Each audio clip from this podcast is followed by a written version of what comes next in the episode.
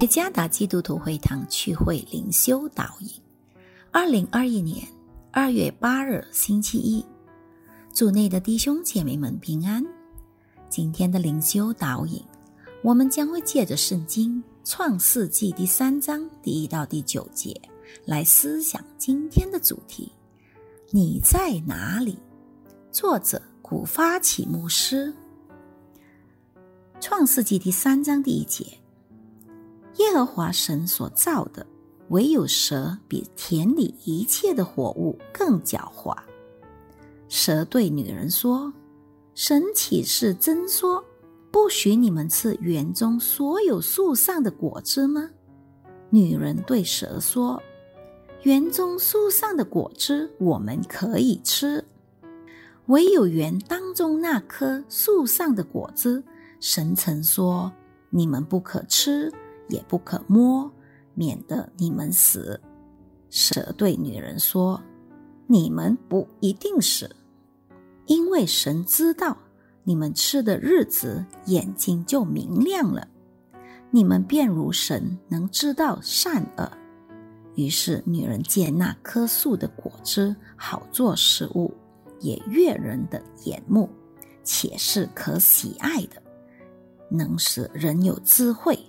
就摘下果子来吃了，又给她丈夫，她丈夫也吃了，他们二人的眼睛就明亮了，才知道自己是赤身露体，便拿无花果树的叶子为自己编做裙子。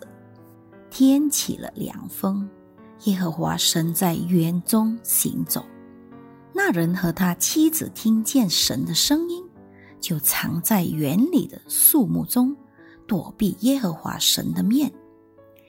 耶和华神呼唤那人，对他说：“你在哪里？”一九四二年八月，一对名为马尔塞林 （Marcelin） 和佛朗辛 （Francine Dumoulin） 的瑞士夫妇，两人出门在海拔两千六百米的阿尔。贝斯山 Alfin 放羊，却从此失踪。他们最小的女儿现在已经七十九岁。她说：“我们用了一辈子去寻找他们。他们的七名子女从未放弃找寻亲人的希望。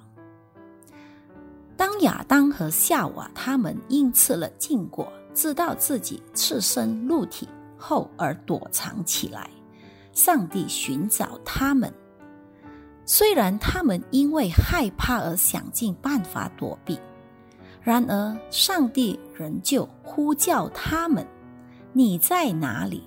第九节，为什么上帝寻找已经违背他命令的人呢？答案是爱，因为上帝就是爱。约翰一书第四章十六节。所以，虽然地位人类已显示出叛逆和抗拒，上帝依然爱他们，寻找他们。这是何等重要的讯息！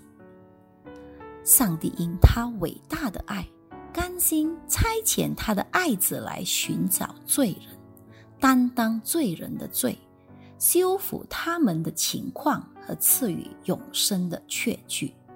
约翰福音第三章十六节：上帝拥有主权，能主动的用他的旨意来寻找罪人。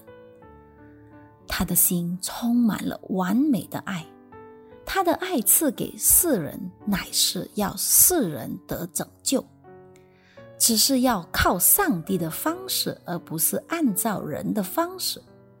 因发起这救恩的是上帝。上帝因他的爱而寻找并找到了我们，他已复兴了我们的生命，这完全是他的恩典。若是他的爱对我们如此伟大，岂这爱是白白赐给我们的？我们又如何回应？这是我们反复听到的讯息。是否我们忽视了他的爱和他的作为？来吧，让我们更加真诚的爱他。如何来实现呢？